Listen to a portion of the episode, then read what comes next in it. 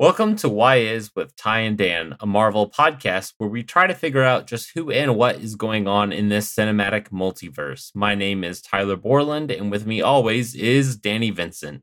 That's right, I'm Danny Vincent, and this week we discuss the other works of Korg, the Rockman.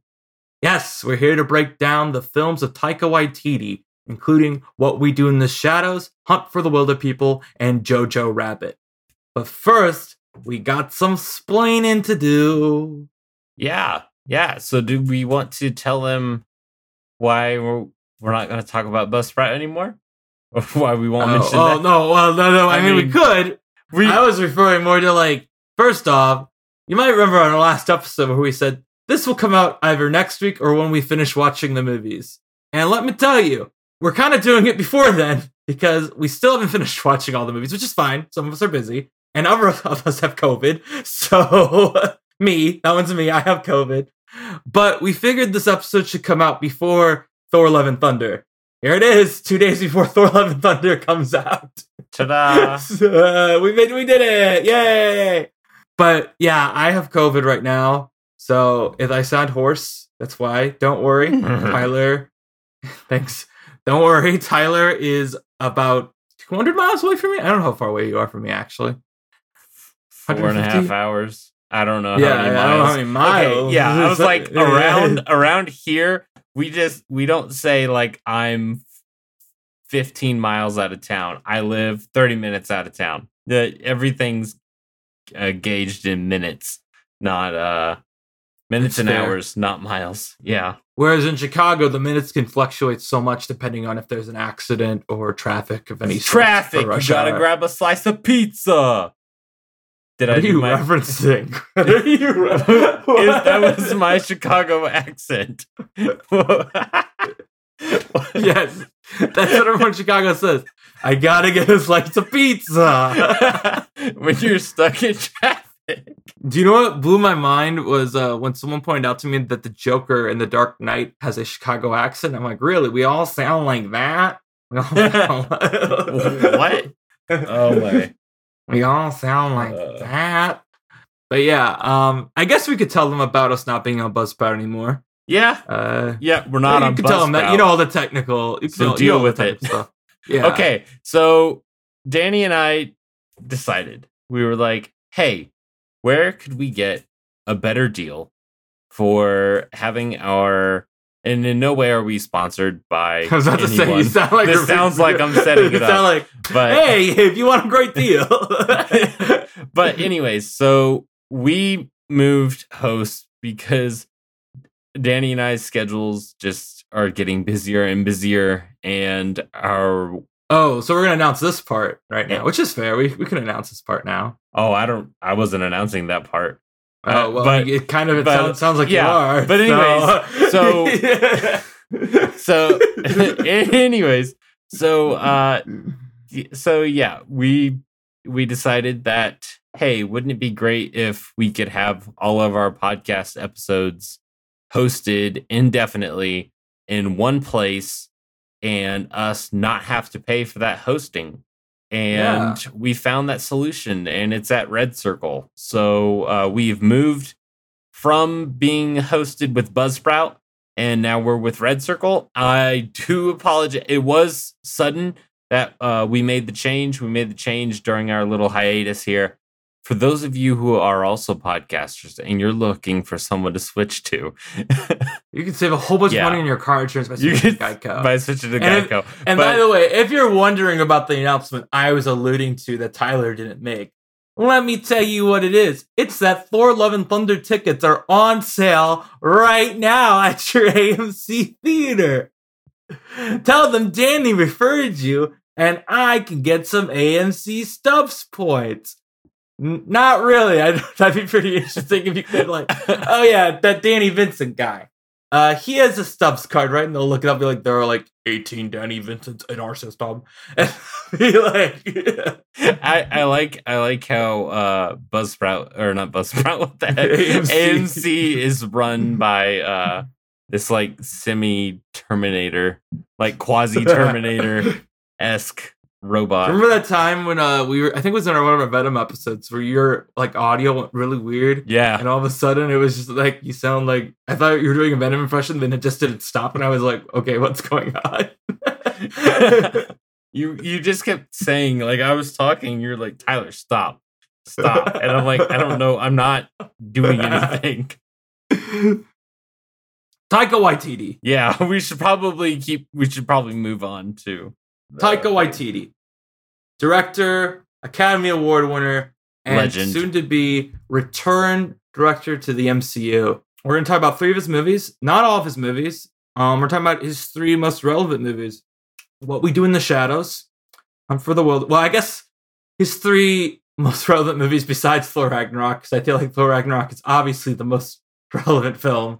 but after those would be What We Do in the Shadows, Hunt for the Wilderpeople, and Jojo Rabbit. And we will go in order. And Tyler, why don't you start us on What We Do in the Shadows by introducing it, me in it, so I don't just filibuster. Okay, so what we do in the shadows. It's a movie directed by the man, the myth, the legend, the one and only Jemaine Clement.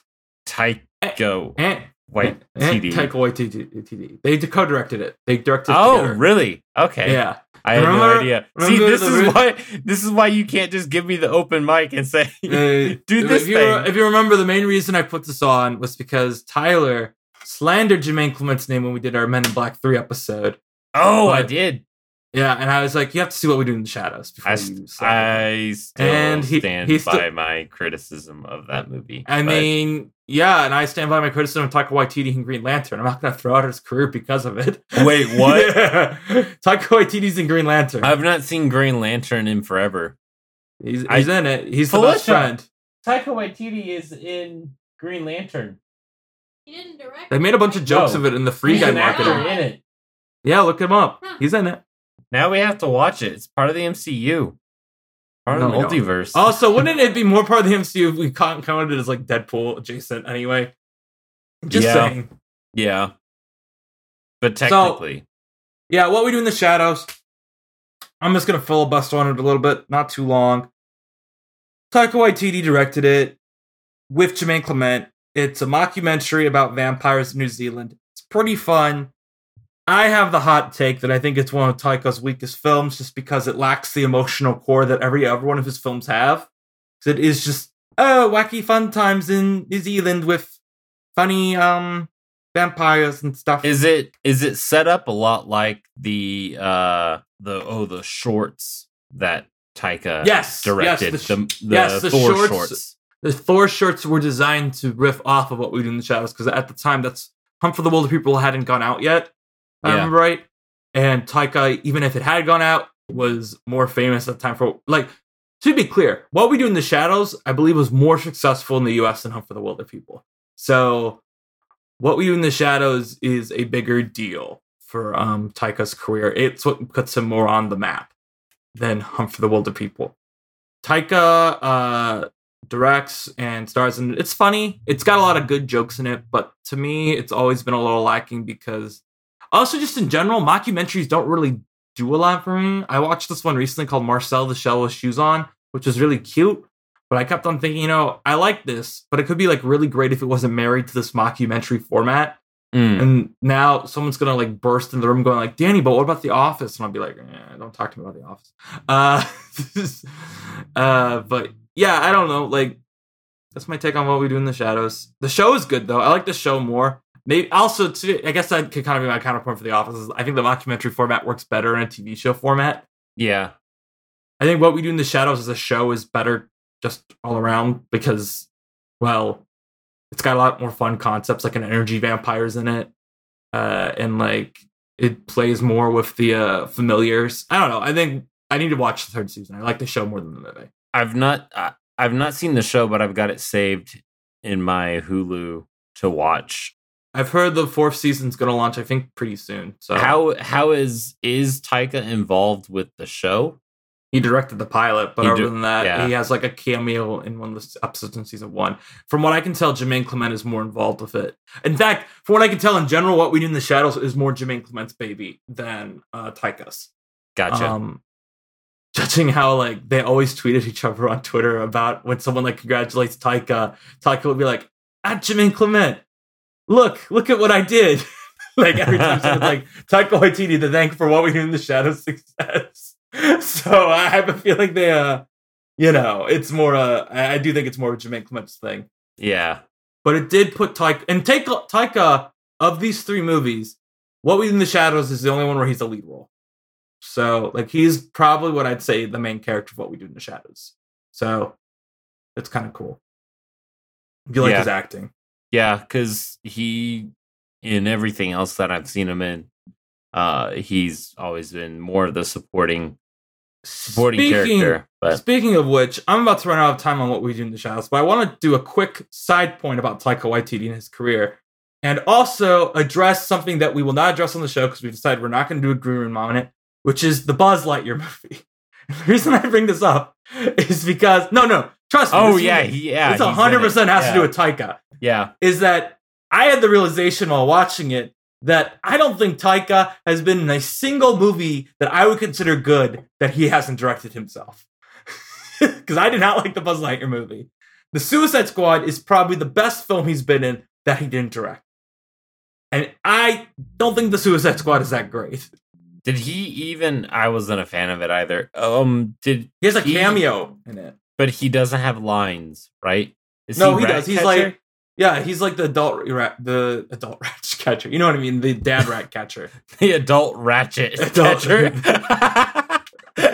No, yeah, I've That seen 11 be- movies. Okay, That'd be a the movie. only I'd watch. exception to this, the only exception to this, which is fair.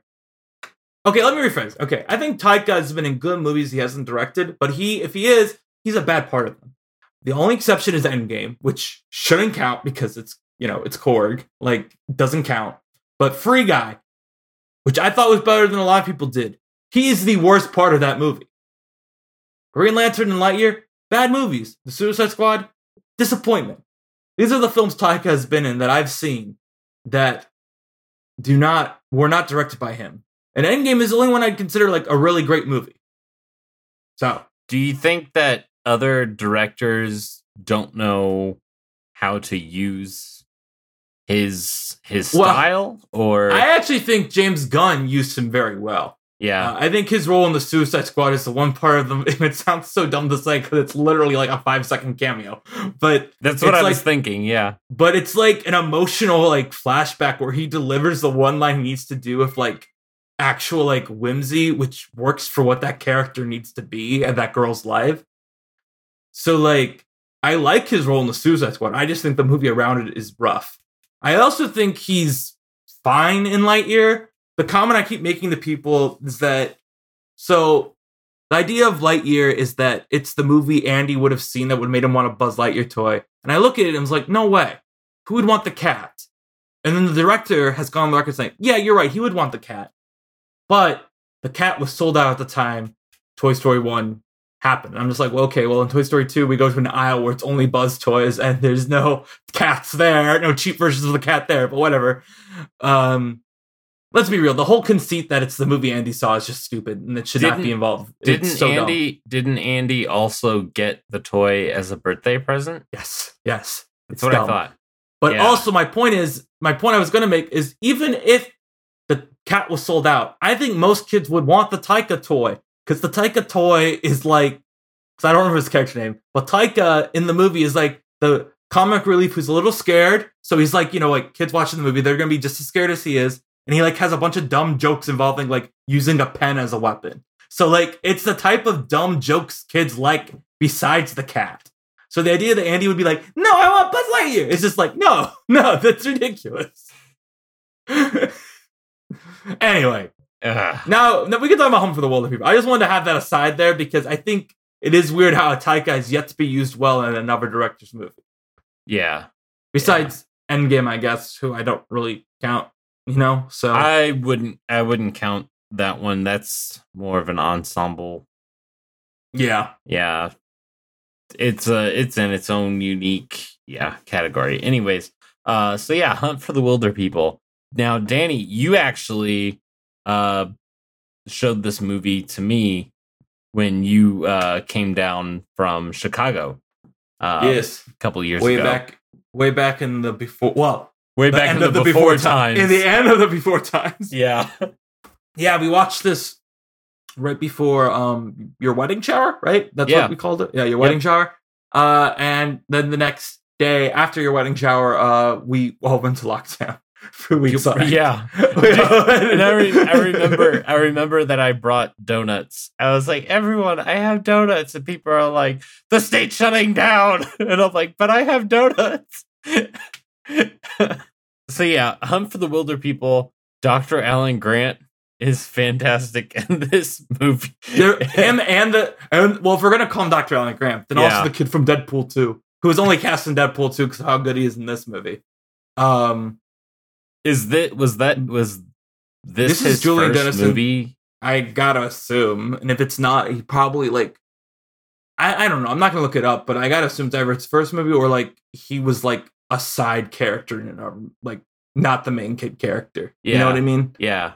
Like he's um he's uh he's really great in it, and I would agree this is probably my favorite Sam Neill performance as well. And Sam Mhm. Neill's a great actor. I I love Jurassic Park I do- original. I, d- I do like I do like Sam Neill in in Peaky Blinders, but I think that like after I I think after season one he gets he he's pinned into a board with n- very little wiggle room.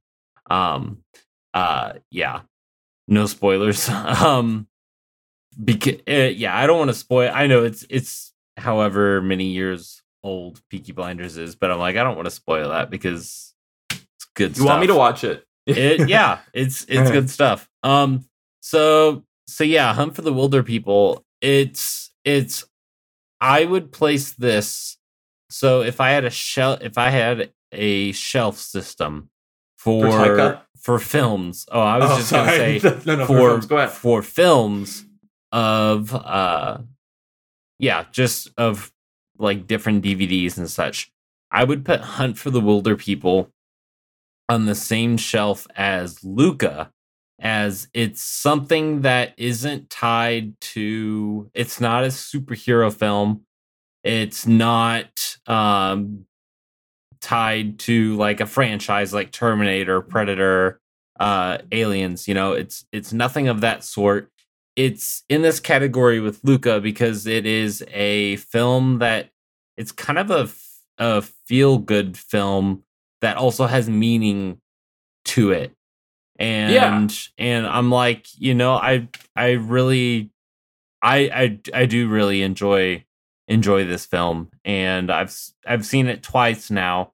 Um and i wish i would have got to watch it the third time um for for this episode but uh It's a great film, though. but yeah like, it's a great film and i couldn't believe that i hadn't heard about it and then you showed it to me well, you know both of Taika's early films, like What We Do in the Shadows and um, for the Wilderpeople, were stuck in bad distributors.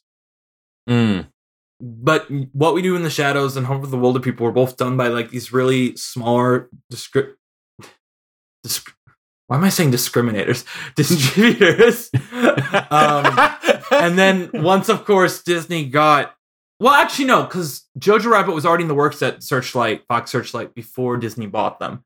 But once Disney, you know, picked up Taika for Thor, uh, people were like, "All right, let's get an eye on this guy." And also, to be real, Hunt for the Wilderpeople was kind of already just like sold into where it's going to be distributed from. I believe at the time, What We Need in the Shadows was being distributed in the U.S. finally because it took a while for What We Need in the Shadows to come over here. But all that to say is that um, it's a movie that's always really buried, but it's also the movie I always see people like, and I think it is right. The people who've seen either Jojo Rabbit or Thor Ragnarok, people be like, if you want to watch another Taika movie, you should watch Hunt for the Wilderpeople because a good way to like the way this was sold on me was like, hey, what if Wes Anderson directed Up? And that's basically what this movie is. And I'm like, yeah, Yeah. sure. Like, yeah, yeah that works. um, I think it does a bit of a disservice to some of the creativity here. I think the final action set piece in this immediately tells you why they hired him to do Thor. Uh, where they're like chasing down the like in the cars and it's very Mad Max. yeah Uh, I think Rachel House in this movie so funny. I think obviously Sam Neill and Julian Dennison are great. Yeah, but Rachel House is hysterical. and that and movie. that's that's something that uh, Rachel Rachel House has something that a lot of I don't know. It's it's kind of a rare thing for comedic actors um, to have now, and I think it's it's kind of a lost art because like actors such as like Bill Murray had this, and it's like the the comedic timing, like perfect comedic timing, but also keeping your it's keeping your comedy true to your character and not playing the part up for laughs selfishly you know where it it all fits in to the narrative it's all like it's believable with that character she also always knows that it's genuinely always funny to underplay it. It's better to underplay it than to be like, no child left behind. No, like she does do some Yeah. points in this movie where she just starts screaming it, but it's when she's doing something that's like ludicrous, like just grabbing a megaphone after so, uh, like I think there's like a maybe I'm wrong, wrong maybe I'm misremembering. But I think there is a scene where like they're just like across like a creek, but they can't get to them, and like the nice police officer's like, all right, man, how about you come over here? And she just grabs the megaphone from him. She's like, no, no child left behind. Come over here right now, Ricky Baker.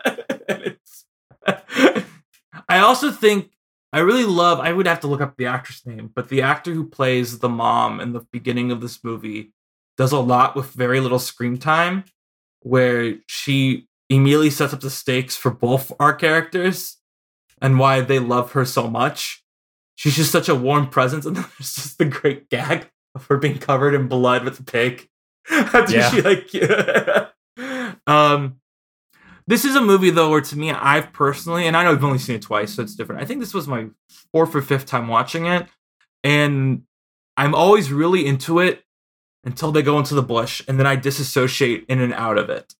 You know what I mean? Until the end, uh, and that's fine because it's a very episodic movie. It's Yeah. not gonna necessarily grab my attention. I would love to see this in the theater at some time with like an audience at the music box that would act, like be laughing at everything. Um, the best joke in this movie, by the way, is um, he's not Asian, he's white. when they call him Caucasian. yeah um, but just there's so many great bits in this movie, and it all comes back also to just the relationship between Ricky and Zed. Is that the name? I'm trying to. I've been trying this whole time to remember the name of uh, Sam Neill's character. I should probably just look it up. But yeah it's Heck. Heck. Zed's the dog's name. Heck. Yes. Um, and also Rhys Darby has a weird cameo in here, which is uh, I need to watch that show still about uh the the pirates. It's still on my list. oh Sorry. yeah that's on hbo max right Yeah, I gotta start it. that one is actually on hbo max Yeah. Oh you know what else is going to be on hbo max Uh, what? something game of thrones dragon people prequel or whatever If you ha- if you have access to That's HBO. Max, you have to you have to finish Barry. oh Get oh depressed and watch yeah. Barry. oh my gosh i totally forgot I will, I will, that. Yeah. I will warn you that like Barry again. And I, I think I've said this before, maybe not on this You've- podcast. You well, you told me I think in a text. Well, I would say yeah. Barry, even if it's thirty minute episodes, you should really only do one a day because that's going to be too emotionally distressful. It- do more than one I-. I had it's gonna do, I uh started to binge it and then um and then uh Felicia's like, no, I can only like watch one at a time because like yeah, like Bar- Barry is emotion very emotionally heavy and that's underplaying that statement. Yeah. Well, Yeah. The, new- the new season of Barry is one that like literally every episode like was so tense. Oh my god. And do you know what else? But you know what isn't on HBO Max? Uh Jojo Rabbit. Yeah, which conveniently my timer just went off, so we got to talk about Jojo Rabbit. Heyo. Jojo Rabbit. It's not on HBO Max and it's a movie. All right. Thank you for listening to this episode. How dare you. gotcha. Yeah. I have to give I have to give my story about Jojo Rabbit that I've alluded to in the past but never fully given. Which have, is that have we not? I thought you did say that. That tell that story on here. well, okay, well it's relevant again because we're talking about the movie, so, so I'm going to tell it again. Uh, uh, in September of 2019, I went to the Toronto International Film Festival. And at a time, it looked like I could not get tickets into a movie called Jojo Rabbit. And suddenly, we did miraculously get tickets to Jojo Rabbit, not the premiere, but the second showing ever, the morning after. And I was really excited because at the film festival, they said, well, it's not even they said, is that you kind of assume the talent's going to be there, right? Like I saw the director of Shang-Chi at the premiere, of, not the premiere, and again, the second showing of his movie, Just Mercy, like literally a couple days before seeing Jojo Rabbit. Then after Jojo Rabbit, I, uh, well, anyway, I guess I should just cut to the chase. I got in the theater for Jojo Rabbit. The guy said Taika wasn't there. I was like, oh man. But then I watched the movie and I broke down crying at the end of it because it was such a good movie.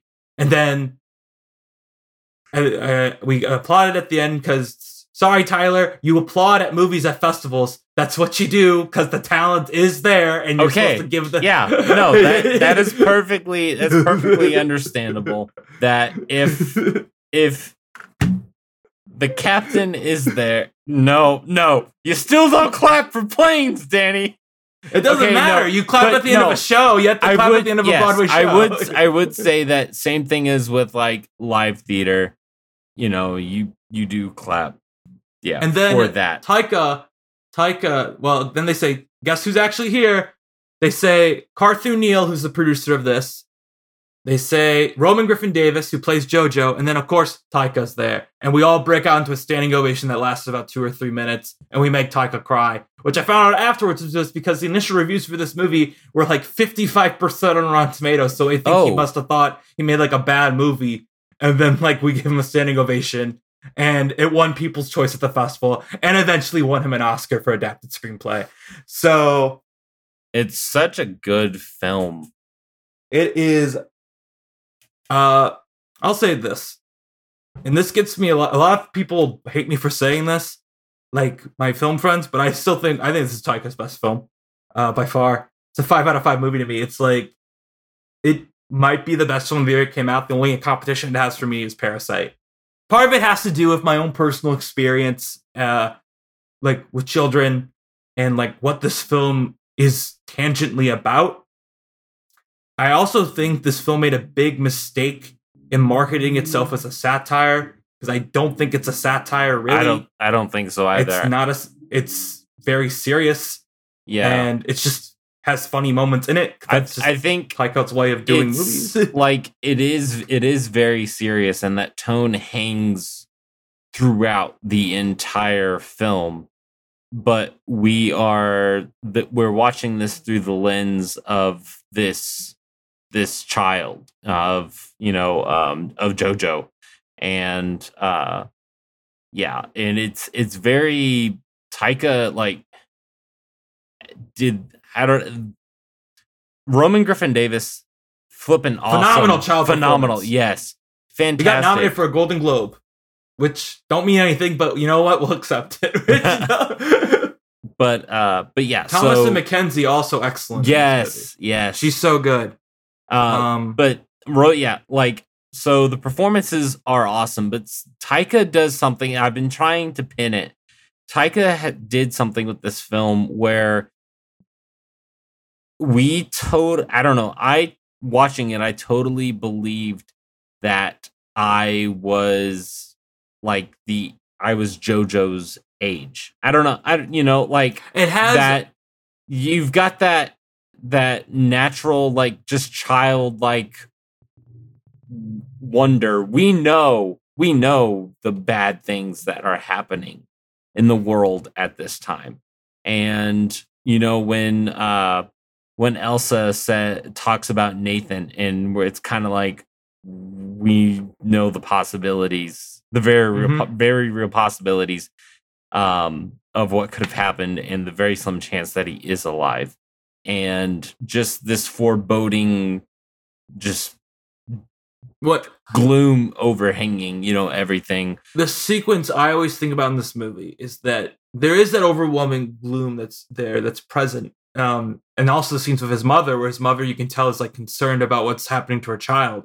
yeah Um, but she But tries to real- be so strong for him you know and it, it really though like hits in the best sequence of this movie to me is uh well and, and in terms of direction, in terms of Taika developing himself as a director, is the scene where Stephen Merchant shows up, and it's just so like tense.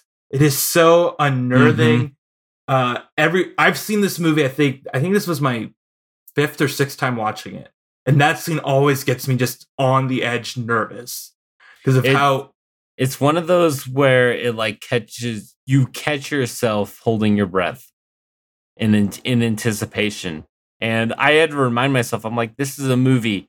It's a movie. You're okay, but it, yeah, yo, wonderful. Yeah, and it's such a brilliant move also just to cast Stephen Merchant of all people because he I don't know if you've seen ever said he's like almost always comedic. So to cast him as the one pure evil entity in this thing is such a like good choice because Mhm. he pops up, you're immediately like, oh, this might be funny, but then it's like, nope, I'm a member of the Gestapo, and I'm ridiculously taller than everyone else in this scene, and I can crush any Did- one of you. Did he play Caliban? In, yeah, he played Caliban. Okay, and, I thought uh, so. In yeah. Apocalypse and Logan, right? No, not an Apocalypse. An Not Apocalypse, it's a different character. Okay. I, I presume he would have probably turned on Apocalypse, but said yes to Logan, like that type of thing. Huh. I wonder why. Please pay attention to our prior X Men Apocalypse episode. See our archives. Only on Um, RedCircle. what I did want to say also, my other main point I want to make about this movie is um performance wise and character wise. Even though I'm sure we can talk about Scarlett Johansson, I, de- I definitely want to talk more about what you thought about it. But I think Sam Rock- Rockwell won an Oscar for playing a racist bigot in Three Billboards Outside of Missouri. He was nominated for playing George W. Bush in Vice. The fact that he was never in the conversation for this role, which is you know like the same type of like oh white supremacist type of role, like you know like on paper, even though. Well, no, no, he's a Nazi. I can call him a white supremacist. Yeah. Uh, even if he's a gay Nazi, he's still a white, supre- white supremacist. Uh, his performance is so much better here. This is probably my favorite Sam Rockwell performance. There's so much nuance to it, and how it only is from JoJo's perspective, but you can still see the hints of his life beyond the frame. Like if you, whenever you rewatch this movie, because I know you've only seen it once, keep an eye on Sam Rockwell like throughout. Like in the beginning scene, I remember there's like they're throwing the books on the fire, and while everyone else is like happy, he looks vaguely concerned and he just takes a swig of his drink to try to forget about it. And you don't notice that when you're watching it the first time because you're like, oh, it's just he's just annoyed at like being put in this position of having to take care of the Yeah. kids. Yeah. But it's legit like he's the type of person who's too afraid to not be complicit in the disaster going on. And he is not the thing is there was a lot of discussion at the time this came out where people were like, it's a Nazi redemption art. I'm like, I don't think he's redeemed. It just says at the end, like something good can come out of someone who helps out with evil. And the ending sequence, his last scene in the movie is what makes me cry every time. Nothing else in this movie makes me cry every time. Um, but him saying, "Don't worry, everything will be all right. It's fine," and then literally like saving JoJo's life right before Yeah. getting shot himself is just like it really gets to me every time. Which I Uh, wondered if that was a war crime. Also. Well, they're they're the Russians. That's what th- those Oh, stuff that that no. happened. That's the no no no. It's they get I- taken by the oh, Russians. Oh, the Russians And- did make it there first, and then the Americans Yeah, came and then- afterward. and then JoJo escapes to the American side, which is where Gotcha. Gotcha. his Okay. people uh, where where his house is. Okay, that So- makes makes more sense. I Yeah. I also like uh I really like the the relationship between Jojo and Elsa and oh I I love what they did with the ending of it to where like you anticipate that Elsa is going to give Jojo a kiss because they've alluded to it prior times. You know, Chekhov's gun, they they mention it at least twice. And so it's like, okay, the third instance, we're gonna get it. Yeah. And they it was a dud. They didn't do that. And I'm so glad He gets that slapped. He gets Yeah, slapped, and that's the right slapped. response he deserves. It- he deserves that. but then then she's she's kind of just standing there and like it's it builds this anticipation that like she's gonna do something. And it's like oh well it's gonna be the kiss because they've alluded to it so much. And then instead they dance. And i'm like you know what? This is awesome. The fact that like we don't need this big hollywood like the kiss wouldn't have been the, The- proper thing eh, you know? the ending for that weird scene. thing about the ending to me is, well, okay, Heroes obviously always a great choice to end your movie on Heroes. It's kind Yeah. of a cheat in a sense to like just put Heroes at the end. of your- Like I'll be like, it is kind of a cheat. Like your movie's gonna end great no matter what if you end it with that song. Um, but what always gets me is also like I feel like usually movies with quotes at the end don't work for me. But I feel like the quote here like perfectly Yeah. sums up what the whole movie you just watched was yeah and like why it was made with the tone it was made. And it's like, yeah, like this is why I made this movie about the Holocaust and Nazism like funny is because that there were still people alive at that moment and people still learning to be better people and that is why we had to make it like this and i'm like that's a brilliant way to just close this out i'm getting Mhm. goosebumps talking about that ending quote because i actually think it's one of my I favorite think- quotes I- ever in a movie I think that ending quote is genius, and uh, I I I felt an emotional tug there, and I'm like, that's that's awesome because I was happy with them just dancing in, you know, fading with the dance into the credits, and then we get that quote, and I'm kind of like, that's the cherry on top. yeah Damn it, And Taika, you did it again. I do think this is like his best film um Yeah, I, I already said that, but like it is so accomplished in terms of what it does emotionally and what it is about. Um, and I think it isn't like my takeaway from it was, and I'm gonna get a little bit political, but I think it's okay. Uh, my takeaway when I was watching this in 2019 was I remembered at my old job when I had this kid in the lead up to the 2016 election talk about how they're 100% for Trump and how they thought Trump was going to build a wall make everything great, make America great again. And I just thought, man, you are six years old, six years old. What you don't know what you're talking about, but you're just like spouting this off, and it's like insane. And it's like this movie comes along for like that's what this movie is about. Like it is about children who get taken in by this rhetoric that is far right and extremist and want to aspire to it. And it's about them discovering like there is more to the world beyond that. And I don't. To me, it's just such like that is what the scene where Scarlett Johansson. Like, I, what happened to my little boy? You know, Yeah. like she's like, what happened to my little? Boy? There's more to the world than what you're told. You know? exactly. Yeah. And I think it's a really important. Like this would be a movie I would show like a kid. You know, like at age ten. I think this is a really important movie for kids to see, even if it is PG thirteen and it gets dark at points. But like kids existed during World War II. Like it's a fact. And there are other Holocaust movies about children that are way worse and also way less entertaining to kids. Not that not that I'm saying that World War II movies and Holocaust movies have to be entertaining to kids. But you know what I'm saying.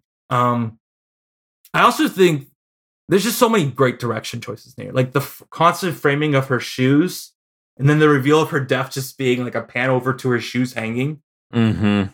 Oh, it's just it's And- a real. Uh, The little touches with JoJo trying to tie her shoes while she's hanging. I'm like, ugh.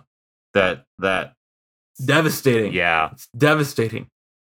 There's one thing I don't like in this movie. It's Rebel Wilson, but you know what? I'll allow it. I I actually okay, so I don't like Rebel Wilson much. I don't hate. all. Okay, I, I- think she's fine here, but she's I think- kind of like whatever, you know. I think I I tolerate her like I tolerate Melissa McCarthy. Um, although Melissa McCarthy's SNL stuff is pretty funny. And also, Um, Melissa McCarthy did. Can you Ever forgive me? Rebel Wilson has not done a good dramatic role yet, as far as I'm aware. That's true.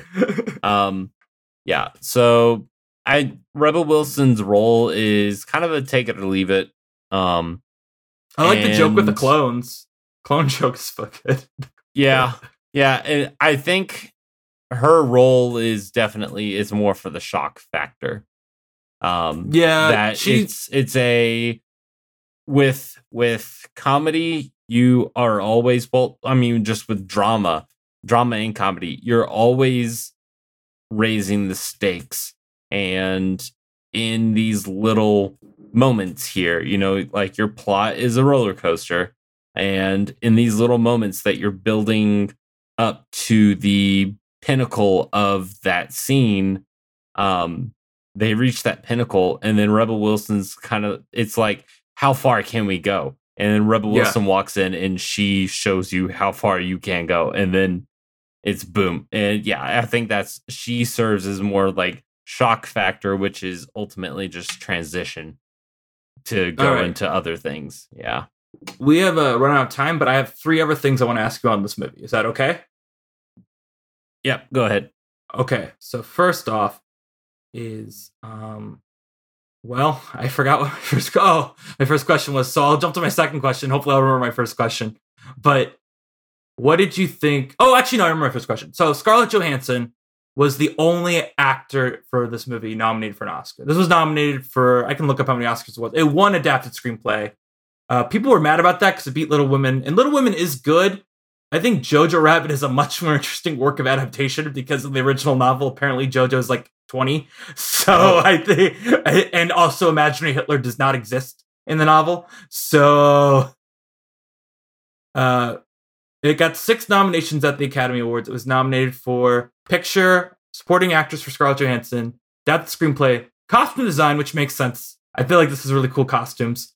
Uh, film editing and production design. Production design also makes sense because that house is really well crafted. Mhm. Yeah. Um, and of course, film editing makes sense because comedy.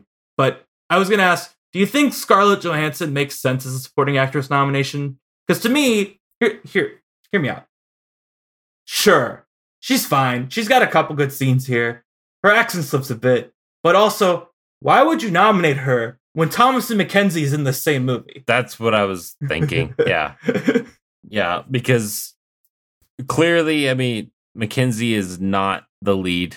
JoJo is obviously the lead, but I don't like there there are things that happen to uh Scarlett Johansson's character that are you know are emotional but like they're all things that we're responding to JoJo's response to those things and not necessarily what Scarjo is doing on screen you know I mean, do you remember? Do you know? Do you want to bet what her guess what her awards clip was? Because I remember. Guess what her awards clip was. I don't know. If you say was- it's her hanging No, from the thing, that's not acting. That's not acting. That would be Roman Griffin Davis's awards clip if he got nominated. yeah, Um, no, it's the scene where she goes to the the um the fireplace and wipes the soot on her face and goes, "Jojo, go to your room." The one where she's the pretends to be the dad. oh yeah, yeah, Is I mean, I get why she got like she got nominated because it's like, let's be real. Taika sold this movie as a love letter to moms. He called he called. I think Taika sold this movie really badly. I'm gonna be very blunt. Called it a satire. He called it a love letter to moms. Uh, and I, I see the love letter to mom aspect in this movie, sure, but I think there's a lot more stuff going on to that than that in here. You know, oh uh, you know, yeah, I, you could call this satire. Yeah, I I, I see where he's getting it because you could call it satire as in it's it's criticism of extremist ideology and like I think I think if Yeah. you judge this movie as a satire, it objectively fails though, because I I think, think, it- it's too think it- idealistic to be a satire. I think it puts it in a box. I, Yeah. which is weird because I don't know. Yeah, satire has to be in a box because you've got to be very clear about what you're criticizing. So yeah, yeah, Uh, I I think I think that it, it can qualify as as satire. But anyways, so I, I don't I don't think it's satire, but it's okay. We can agree to disagree on it. yeah, Uh, like I, um, my second thing was we didn't talk about who I remember is the funniest character in this movie, which is Yorkie, who pops up here and then and is, us- very funny because he goes somehow I just can't die. Yeah. It, he i i commented uh watching this i told felicia that i said i just love that he here is this little boy and he's always dressed like a grown-up man with a day full-time dressed like day job.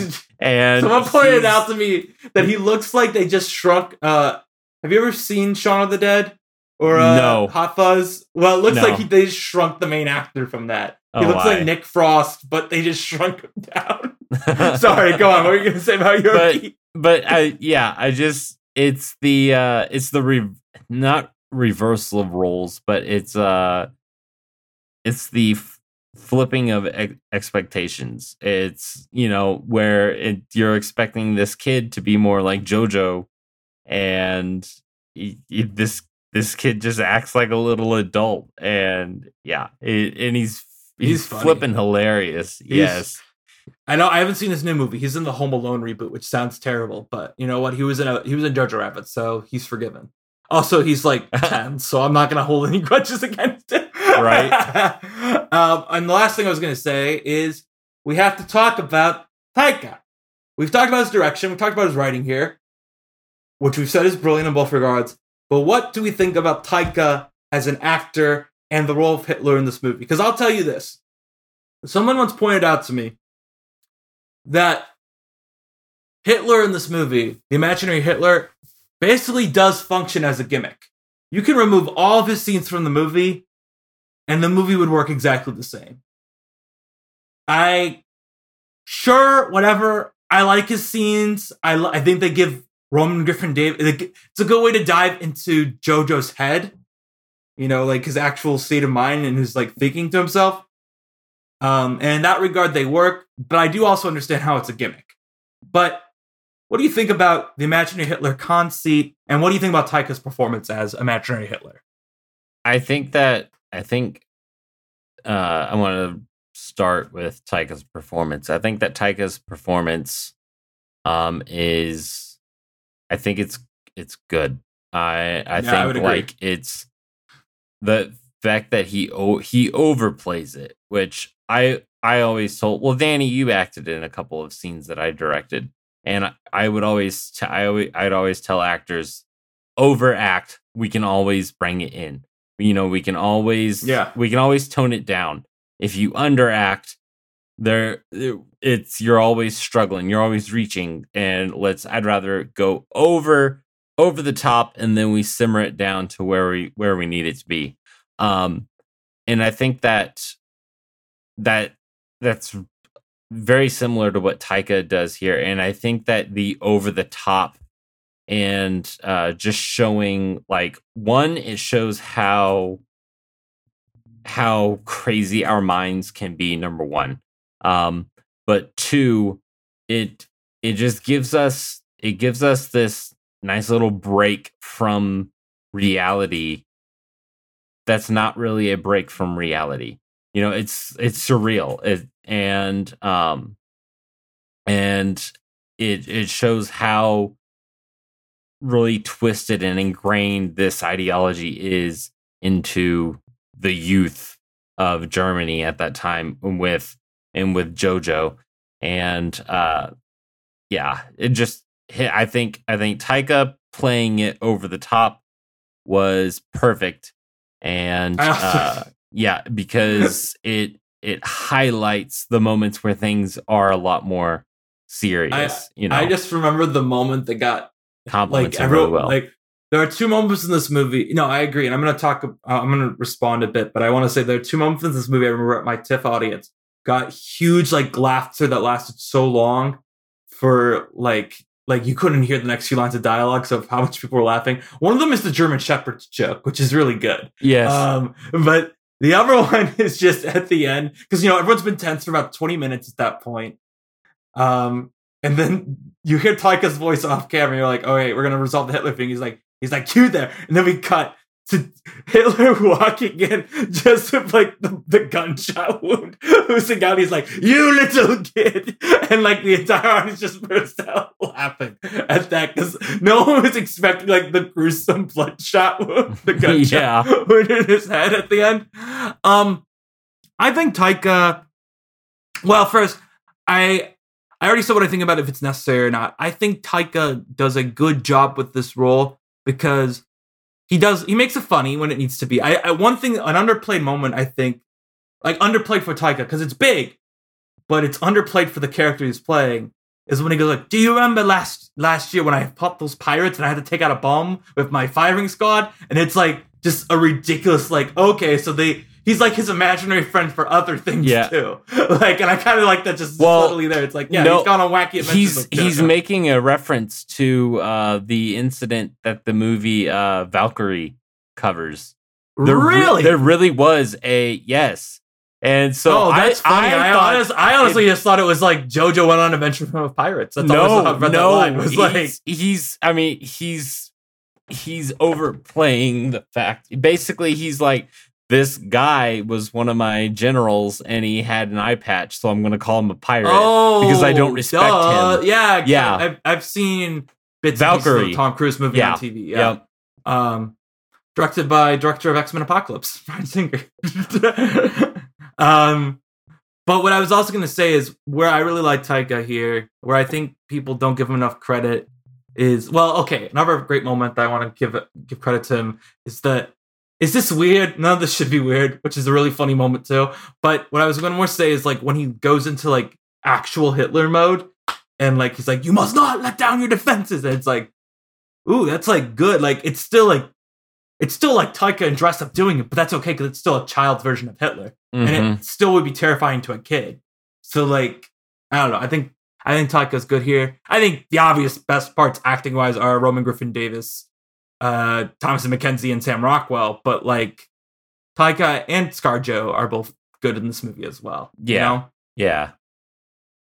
All right, we've gone over time, so we will just quickly say what we want to see Taika bring from these movies that he didn't necessarily bring in the Ragnarok. That I want to see him bring in the Love and Thunder.